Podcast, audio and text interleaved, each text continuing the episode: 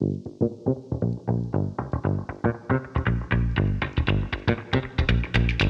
Ciao, sono Ale, questo è Internos, il podcast che spero prenda la posizione nei Wrapped del 2024 che ha avuto Italic eh, in questo 2023. Vi ringrazio per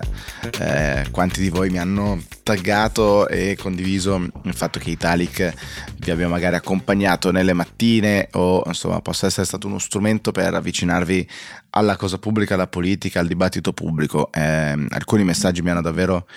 riempito il cuore ed è una cosa molto bella e necessaria per chi si sveglia alle quattro e mezza ehm, per leggere i giornali, eh, mettere insieme qualche idea per questo podcast e soprattutto la banda dei matti eh, che sta portando avanti NOS, quindi grazie mille. E in effetti questa puntata assomiglia un po' alle eh, vecchie Italic, soprattutto in un aspetto, e cioè il suo essere fogliante. Dopo un po' di tempo, specie per la predominanza anche di articoli quasi a senso unico, troppo a senso unico, senza la profondità spesso che il foglio ha su questioni internazionali. Oggi il foglio però trova lo spolvero eh, dei giorni migliori grazie a eh, due articoli, uno di Carmelo Caruso e l'altro di Luciano Capone, nella stessa pagina. E ci arriviamo fra un secondo, dopo la notizia che è morto Henry Kissinger a 100 anni. Kissinger è uno di quei personaggi che ha fatto di tutto, tra cui avere eh, la Poelcan come stagista, ma questa direi che non è la cosa più straordinaria che ha fatto, ne ha fatte eh, tante altre, ma la riflessione che mi porta eh, a fare è una che ho condiviso già più volte negli ultimi giorni, cioè l'importanza dei grandi vecchi, diciamo così, di grandi personalità esterne all'agone politico eh, che possono contribuire al dibattito ed è una cosa di cui in Italia siamo un po' privi, salvo pochissimi casi oramai della riserva dello Stato, dal quel giovanotto di Giuliano Amato che abbiamo appena messo a, alla Commissione per le AI, eh, il professor Cassese che viene spesso richiamato, ma pochi altri. Ecco, credo che questa sia eh, una delle debolezze del dibattito, eh, perché se non ci sono ex della politica non c'è quella sponda che è necessaria, che può essere molto utile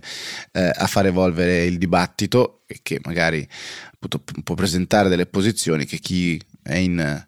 posizioni di potere, che occupa delle cariche eh, attualmente magari non si può permettere di fare. Ricordate era stato il caso di Obama con Joe Biden, Obama ha detto delle cose in un podcast che si chiama Pod Saves America che Joe Biden non si sarebbe potuto permettere di dire su Israele e Hamas, ma l'ha dette Barack Obama, ancora stimato ma esterno alla politica, e il dibattito così è molto avanzato. Eh, chissà che ci possiamo arrivare anche noi. Anche questo fa parte della cerniera generazionale a cui NOS guarda, eh, senza essere partito dei giovani, lo ricordiamo. Torniamo alle pagine del foglio e al perché eh, mi hanno colpito così tanto. Beh, per due motivi diversi. Quello di Carmelo Caruso è un pezzo su eh, Mario Draghi che ieri ha presentato il libro di Aldo Cazzullo, giornalista del mm, eh, Corriere della Sera. Il libro è sull'impero romano eh, sostanzialmente e eh, si chiama Quando eravamo i padroni del mondo. Eh, e L'articolo è meraviglioso perché si titola Quando era Draghi, non quando c'era Draghi, ma quando era Draghi. Eh, e è un articolo che dice sostanzialmente: beh, ma dove è finito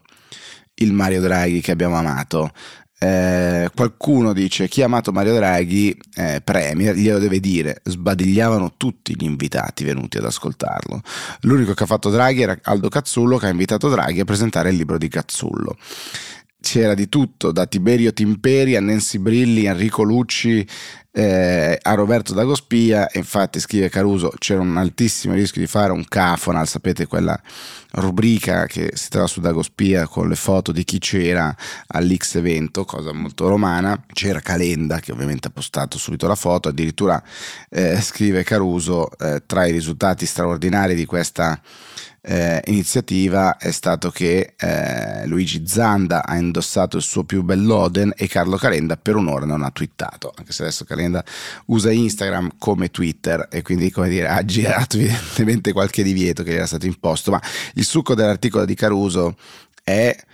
eh, poca roba uscita effettivamente se andate a cercare anche oggi sui giornali è uscito poca roba. Draghi ha ripetuto, ha ribadito quanto aveva già detto in passato cioè che il modello economico su cui si era basata la crescita dell'Unione Europea si è dissolto e quindi dobbiamo inventarci un nuovo modello di crescita, quei pilastri di prima non ci sono più, ricorderete lo aveva già detto tempo fa, Ovviamente repetition, repetition, repetition è la regola base di ogni campagna elettorale, di ogni dire, campagna di condivisione di un messaggio, ma rimane insomma che probabilmente quella capacità di incidere, quella totale diversità rispetto alla comunicazione tradizionale, quella è un po' venuta meno, almeno ieri sera. Questa cosa Caruso di fatto non gliel'ha perdonato, ma credo la frase più bella sia da ieri chi se ne era perdutamente innamorato, cioè di Draghi, eccedendo nelle lodi, può finalmente separare lo scrittore dall'opera, distinguere uno dei migliori premier che abbiamo avuto dal Dio che abbiamo raccontato. Ecco. Credo che questa sia una cosa molto importante perché eh, in generale io faccio molta fatica a stare nel gruppo quando il gruppo incomincia a idolatrare e a rendere superiore ai peccati eh, un essere umano che in quanto tale è fallibile. Anche Mario Draghi, eh, tra i migliori presidenti del Consiglio che abbiamo avuto negli ultimi anni, eh, ha commesso degli errori come Presidente del Consiglio, anche Mario Draghi ha delle aree magari di debolezza, non sono certo io a doverlo dire eh, e non voglio fare la fine di quando Di Maio lo incontrò dicendo mi sembra un bravo ragazzo, eh, non voglio assolutamente fare quella fine lì, ma nemmeno credo che eh, l'idolatria che ogni tanto parte eh, dai media tradizionali possa essere utile in eh, alcuna maniera. L'altro articolo invece, accanto proprio a quello di Caruso, è quello di Capone, molto interessante perché dice sull'economia la svolta populista del PD di Schlein è evidente. E qua bisogna fare però ode a Calenda perché si userà pure eh, Instagram come Twitter facendo screenshot di articoli dicendo se lui concorda, eh, concorda oppure no eh, su quell'articolo in maniera eccessiva. Ehm, troppo frequenza, Carlo, troppa frequenza, meno, meno post, ma eh, eh, bisogna dare atto a Calenda che ha fatto un video in cui ha spiegato, ha cercato di spiegare in maniera più semplice possibile, quanto, quantomeno anche, anche se col suo stile, eh, questo ehm, tema della liberalizzazione del mercato elettrico e eh, soprattutto ha detto attenzione cara Schlein, caro PD, questa cosa che tu chiami no la tassa Meloni sull'energia è qualcosa che abbiamo votato noi, che abbiamo fatto noi, che a Meloni non c'entra niente. Eh, e quindi insomma un po' di coerenza e quando l'accountability viene richiesta da chi eh, dire, è nella posizione, se vogliamo, di svantaggio nella comunicazione politica, credo che sia una cosa che dovrebbe essere normale. Qualcuno dice, ma, no, ma no, dato che normale non è, va premiata e va sottolineata. Capone apre il suo pezzo dicendo il ministro per gli affari europei Raffaele Fitto, esponente di un partito sovranista come Fratelli d'Italia, dice che ce lo chiede l'Europa, mentre il PD, partito che si definisce europeista, si oppone alla riforma con l'argomento lo dicono anche Rampelli e Bagnai, che sono due esponenti sovranisti e no euro, di ovviamente Fratelli d'Italia della Lega. Il ribaltamento diventa paradosso se si considera che la fine del cosiddetto mercato tutelato per l'elettricità e il gas è una riforma realizzata dal PD e che il PD ha inserito nel PNRR vincolante i governi successivi alla sua attuazione. Se poi si considera che questo impegno per Bruxelles tra gli obiettivi raggiunti per la terza rata che l'Italia ha già incassato, ci si rende conto del livello di populismo del PD, dice sempre Capone.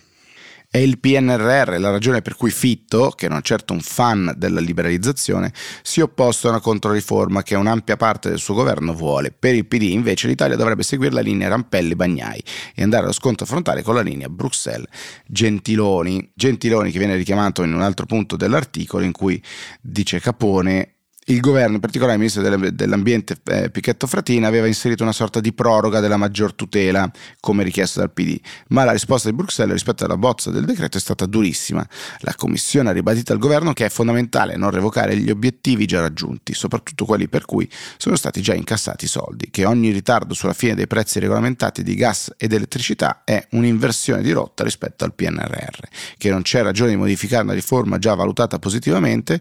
e dice Capore, tutto questo forse Schlein e Corrado non lo sanno, ma potrebbero chiedere delucidazione al commissario UE Paolo Gentiloni, con cui dovrebbero essere ovviamente in buoni rapporti. E poi Capone attacca su questo tema del populismo del diciamo, dipartimento economico eh, del, del, PD della Schlein eh, e dice prendiamo la cosiddetta contromanovra presentata pochi giorni fa dalla segretaria. Il PD quantifica la sua legge di bilancio alternativa in 22 miliardi aggiuntivi rispetto a quella del governo Meloni, da finanziare con coperture vaghe come i tagli dei sussidi ambientali dannosi e delle tax expenditures. Ecco, questa qua dei ehm, sussidi ambientali eh, dannosi, sussidi ambientalmente dannosi, è un tema che viene fuori spesso ed è una di quelle concezioni per cui si pensa che si possa semplificare e dire beh ma cancelliamo questo che non ci piace perché si chiamano sussidi ambientalmente dannosi e abbiamo fatto. Ecco, come al solito Capone va e guarda i numeri e dice c'è qualcosa di incomprensibile nella politica economica del PD se, mentre agita lo spettro dell'ipotetico aumento del costo dell'energia per la fine della maggior tutela, appunto la, la, la tassa Meloni sulle bollette, propone un aumento certo del costo dell'energia attraverso il taglio dei sussidi ambientalmente dannosi, perché questi sussidi servono proprio in larghissima parte a ridurre il costo della bolletta energetica per imprese e famiglie. E la politica di taglio dei SAD, ad esempio, aumentando l'accisa sul diesel con 3,4 miliardi e il SAD più grande, ha l'obiettivo esplicito, secondo i proponenti come il PD, di aumentare il costo dell'energia per ridurne il consumo e quindi le emissioni. L'obiettivo è incoerente anche rispetto al passato del PD, visto che negli ultimi cinque anni, quelli in cui il PD ha governato quasi interrottamente, secondo il catalogo del Ministero dell'Ambiente, i SAD sono aumentati, passando da 19 miliardi a 22,4 miliardi, esclusi gli oltre 60 miliardi di aiuti straordinari per lo shock energetico. Qua non si tratta di dire se è giusto o sbagliato, qua si tratta di dire se c'è coerenza oppure no. Dalla maggior tutela ai SAD, passando per le tax expenditures, dice Capone, Schlein protesta contro Meloni per le cose che il PD non ha fatto quando era al governo, proponendo oggi facili soluzioni che sono irrealistiche, incoerenti e controproducenti. Cos'è questo se non l'essenza del populismo? Giù il cappello per Luciano Capone, eh, perché ha fatto un pezzo davvero molto molto eh, corretto e interessante. Ricordiamo che questo è il tema su cui si è incastrato anche Macron sostanzialmente all'inizio con la nascita dei Gilets jaunes nati proprio su un tema, su un tema simile e la coerenza vuole che il PD in questo caso che chiede con forza eh, la cancellazione e l'eliminazione dei sussidi ambientalmente dannosi, poi spieghi e non attacchi eh, sullo stesso tema, eh, tra l'altro già votato dal PD stesso, è quello del costo dell'energia. Senza accountability non andiamo da nessuna parte. Buona giornata.